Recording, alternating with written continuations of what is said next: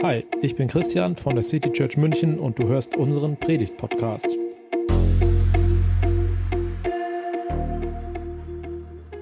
Ja, ich habe in den letzten Monaten in der, in der Themenreihe Futur 2 über einige Themen gesprochen, die mit Gerechtigkeit zu tun hatten. Wie steht es mit der globalen Gerechtigkeit? Welchen Zusammenhang gibt es zwischen Gerechtigkeit und Konsum? Gerechtigkeit und Gesundheit und schließlich auch die Gerechtigkeit zwischen den Geschlechtern. Aber in der Osterzeit ist mir noch einmal eine ganz andere Dimension von Gerechtigkeit neu wichtig geworden. Denn bei Gerechtigkeit geht es in der Bibel eben nicht nur um die Beziehung zwischen Menschen, sondern ganz besonders auch um die Gerechtigkeit zwischen Gott und Mensch. Oder noch konkreter, zwischen Gott und mir selbst. Und diese Frage ist eigentlich die Grundlage für alle menschliche Gerechtigkeit, für unser gerechtes Handeln, für unsere Moral und Ethik. Und wenn das tatsächlich so ist, dann könnt ihr euch vorstellen, ähm, wie komplex dieses Thema eigentlich ist. Da haben sich einige Theologen schon äh, die Finger dran wund geschrieben und man könnte viele Bücher zu dem Thema Gerechtigkeit lesen. Deswegen ist das, was ich heute sagen kann, auch wirklich allenfalls Stückwerk.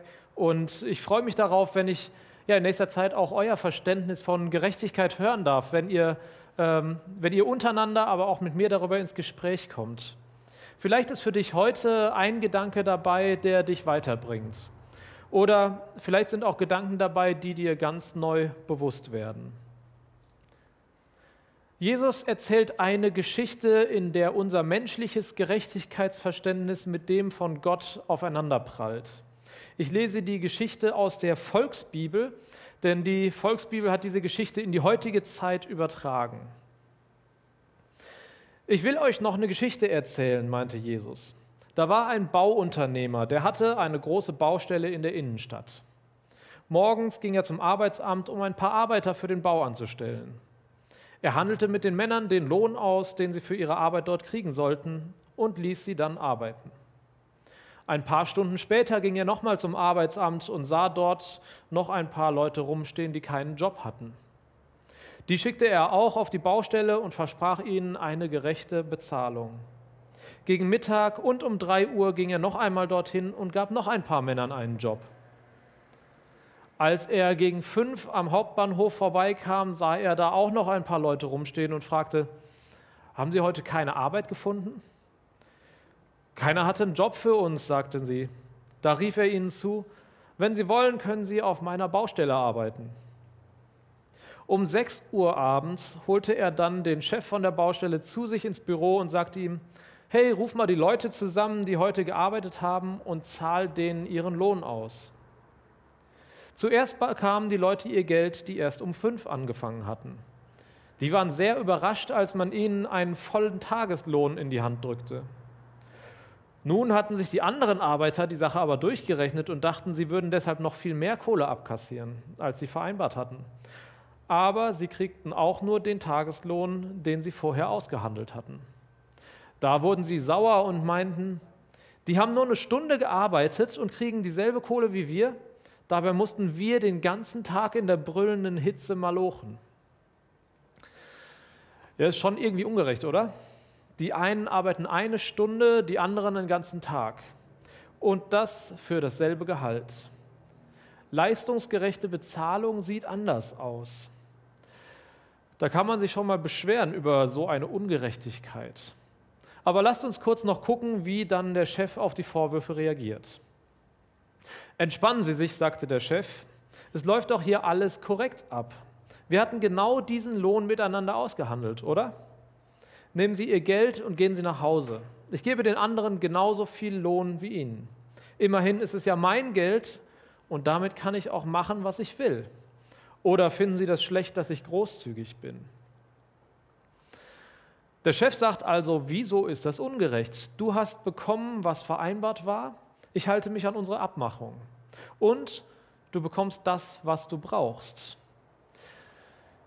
Damals und auch heute als Tagelöhner ist es nicht ungewöhnlich, von der Hand in den Mund zu leben. Jeden Tag musste man einen Job finden, um vernünftig was zu essen auf dem Tisch zu haben.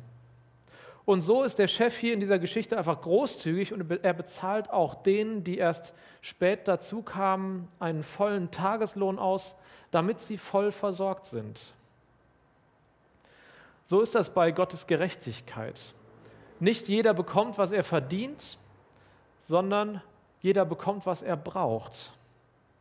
Und das ist vielleicht der erste Schritt hin zu einem Verständnis von Gottes Gerechtigkeit. Gottes, Gerechtig Gottes Idee von Gerechtigkeit ist eben doch etwas anders, als unsere meistens ist. Aber noch ein weiterer Gedanke oder noch weitere Gedanken zu dem Begriff Gerechtigkeit. Erstmal nach biblischem Verständnis ist Gerechtigkeit ein Beziehungsbegriff, nicht ein juristischer wie in unserem Denken. In der Bibel geht es bei Gerechtigkeit um eine Beziehung zwischen Personen, die in einem Verhältnis zueinander stehen, die beiden Seiten gerecht wird. Und gerecht ist dann der, der von seiner Seite aus sich entsprechend verhält. Und diese Gerechtigkeit kann jetzt zwischen Menschen sein, aber sie kann eben auch zwischen Mensch und Gott sein. Die Gerechtigkeit zwischen Menschen, das war ja bereits Thema in der Futur 2-Reihe. Aber wie ist es denn nun mit der Gerechtigkeit zwischen Gott und Menschen? Wie steht es um die Beziehung zwischen Gott und Mensch? Und was heißt es, dass diese Beziehung Gott und uns gerecht wird? In der Bibel, im Alten Testament ganz besonders, lesen wir immer wieder davon, dass die Beziehung zwischen Gott und Mensch durch einen Bund besiegelt wird. Und bei dem vielleicht zentralen Bund des Alten Testaments, bei dem Sinai-Bund, da sagt Gott seinem Volk zu, sie zu begleiten und treu zu versorgen. Und das Volk auf der anderen Seite soll nach seinen Geboten leben. Naja gut, in der Realität sieht es ja mit dem Halten der Gebote bei uns meistens nicht so gut aus. Und das nicht erst heute bei mir selbst, sondern eben auch schon zu biblischen Zeiten eigentlich die gesamte Menschheitsgeschichte und die Geschichte der Bibel, sie ist voll davon. Wie sieht es also mit diesem Bund aus? Dazu nochmal zurück zu der Frage, was Gerechtigkeit in der Bibel bedeutet. Gerecht ist, wer sich der idealen Form einer Beziehung entsprechend verhält, bei der jede, Person, äh, bei der jede die jeder beteiligten Person gerecht wird. Nochmal, gerecht ist, wer sich der idealen Form einer Beziehung entsprechend verhält, die jeder beteiligten Person gerecht wird. Das ist unabhängig davon, ob die andere Seite es auch tut. Gerecht ist der, der sich daran hält, egal was die andere Seite macht. Und die Bibel bezeugt, dass Gott absolut gerecht ist. Von seiner Seite aus lebt er die Beziehung also so, dass er seinen Teil dieses Bundes hält. Seine Zusage steht. Er ist treu und er begleitet uns. Mein Leben zeigt aber, dass ich von meiner Seite aus da nicht mitkomme. Ich werde Gott nicht gerecht. Ich kann also von mir nicht sagen, dass ich ein Gerechter bin. Ich werde immer wieder versage ich darin, Gott gehorsam zu sein, mich so zu verhalten, dass ich Gott gerecht werde. Und dann gibt es in der Bibel etwas, ähm, das wird manchmal heutzutage als Himmel und Hölle bezeichnet. Aber eigentlich hängt das wirklich ganz eng mit unserem Thema Gerechtigkeit zwischen Gott und uns zusammen. Denn Gott ist nicht nur ein liebender und treuer Gott, sondern auch ein gerechter, richtender Gott. Was heißt das? Irgendwann wird es so sein, dass wir vor Gott, dem Richter, stehen. Und er wird beurteilen, sind wir ihm gerecht geworden oder nicht. Haben wir ein Recht, in seiner Nähe zu sein oder nicht? Und an dieser Stelle kommt Ostern ins Spiel. Denn da passiert etwas mit dem ganzen Gerechtigkeitsverhältnis zwischen Gott und mir. Und um das nochmal etwas genauer aufzudröseln, müssen wir ein bisschen in die Briefe des Paulus eintauchen. Ich habe das jetzt nur mit zwei Stellen aus den, aus den Briefen Römer und Galater gemacht. Man könnte da noch viel, viel tiefer reingehen. Aber erstmal aus dem Galaterbrief. Dagegen stehen alle, die auf die Erfüllung des Gesetzes bauen, unter einem Fluch. In der Heiligen Schrift steht nämlich, verflucht ist jeder, der nicht alles einhält, was im Buch des Gesetzes vorgeschrieben ist. Durch die Befolgung des Gesetzes wird niemand vor Gott als gerecht gelten. Das ist ganz offensichtlich. Also, wenn wir versuchen, Gott aus eigener Kraft gerecht zu werden, dann können wir daran nur scheitern. Denn Gott ist so heilig, dass auch nur der kleinste Makel ausreicht, um nicht vor ihm bestehen zu können. Tja, dumm gelaufen. Aber der Text geht weiter. Denn es heißt, aufgrund seines Glaubens wird der Gerechte das Leben erlangen. Für das Gesetz zählt nicht der Glaube. Hier gilt vielmehr, wer seine Vorschriften befolgt, wird durch sie das Leben erlangen. Christus hat uns von dem Fluch freigekauft, unter dem wir aufgrund des Gesetzes stehen. Denn er hat für uns den Fluch auf sich genommen. Es heißt ja in der Heiligen Schrift, verflucht ist jeder, der am, Kreuz hängt, äh, am Holz hängt. Durch Jesus Christus sollten die Völker Anteil an dem Segen bekommen, den Gott Abraham zugesagt hat. So wurde es möglich, dass wir aufgrund des Glaubens den Heiligen Geist empfangen. Ja, wie gesagt, Ostern hat die Lage dramatisch verändert. Wenn wir versuchen, Gott gerecht zu werden, indem wir seinen Anspruch erfüllen, dann scheitern wir. Oder wie Paulus es ausdrückt, dann sind wir verflucht.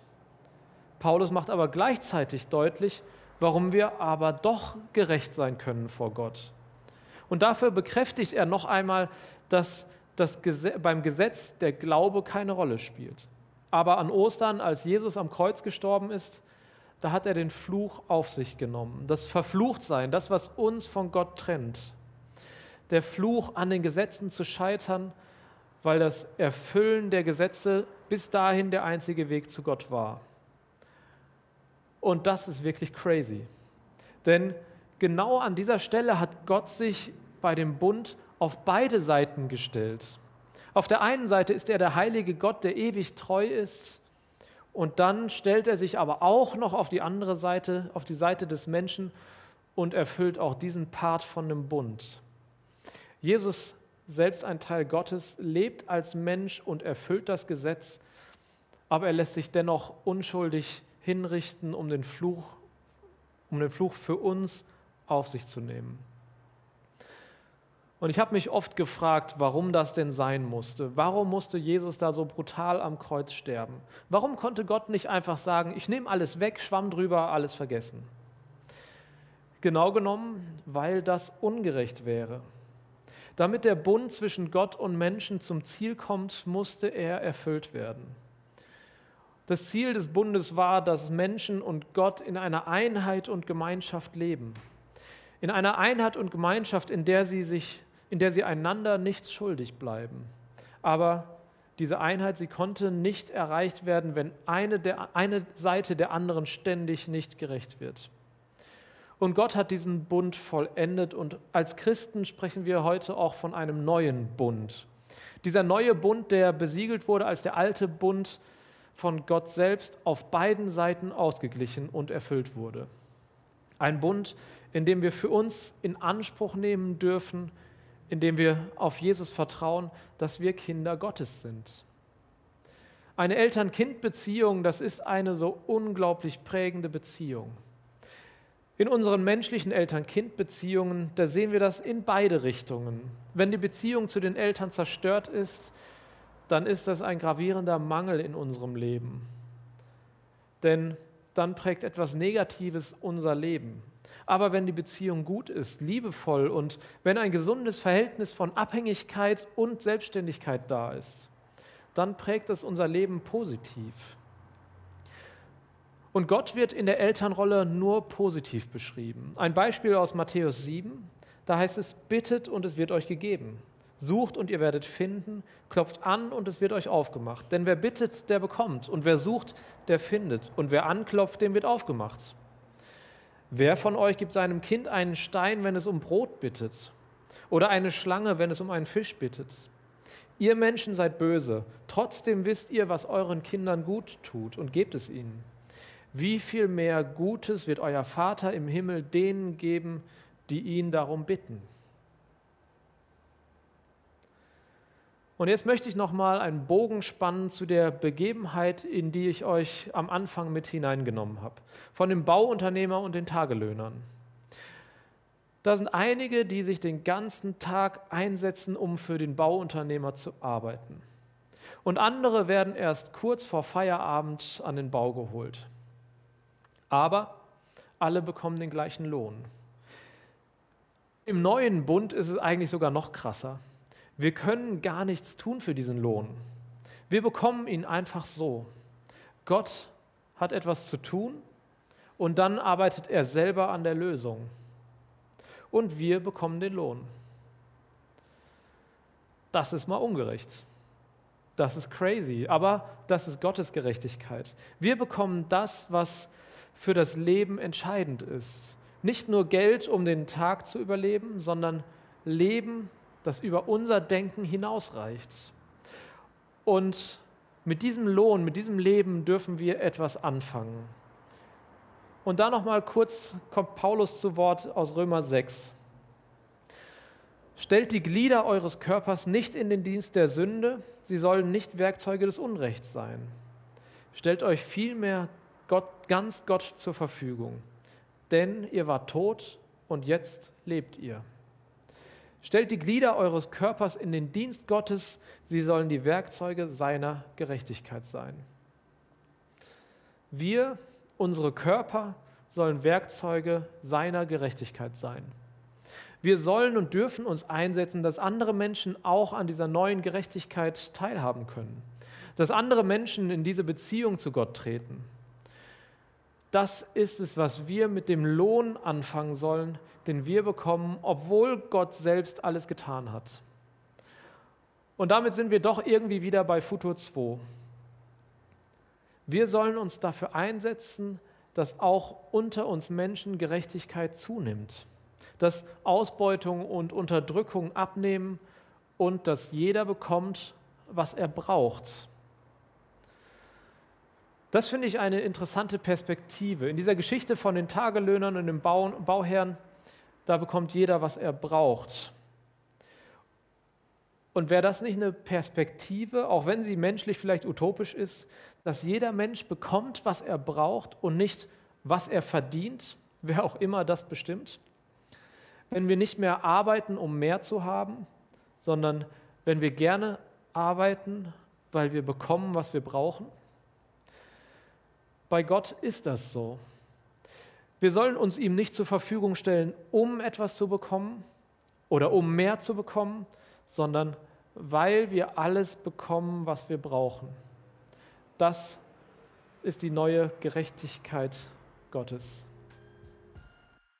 Das war die Predigt aus der City Church München. Wir freuen uns, wenn du auch nächstes Mal dabei bist. Und bis dahin wünschen wir dir eine gute Woche.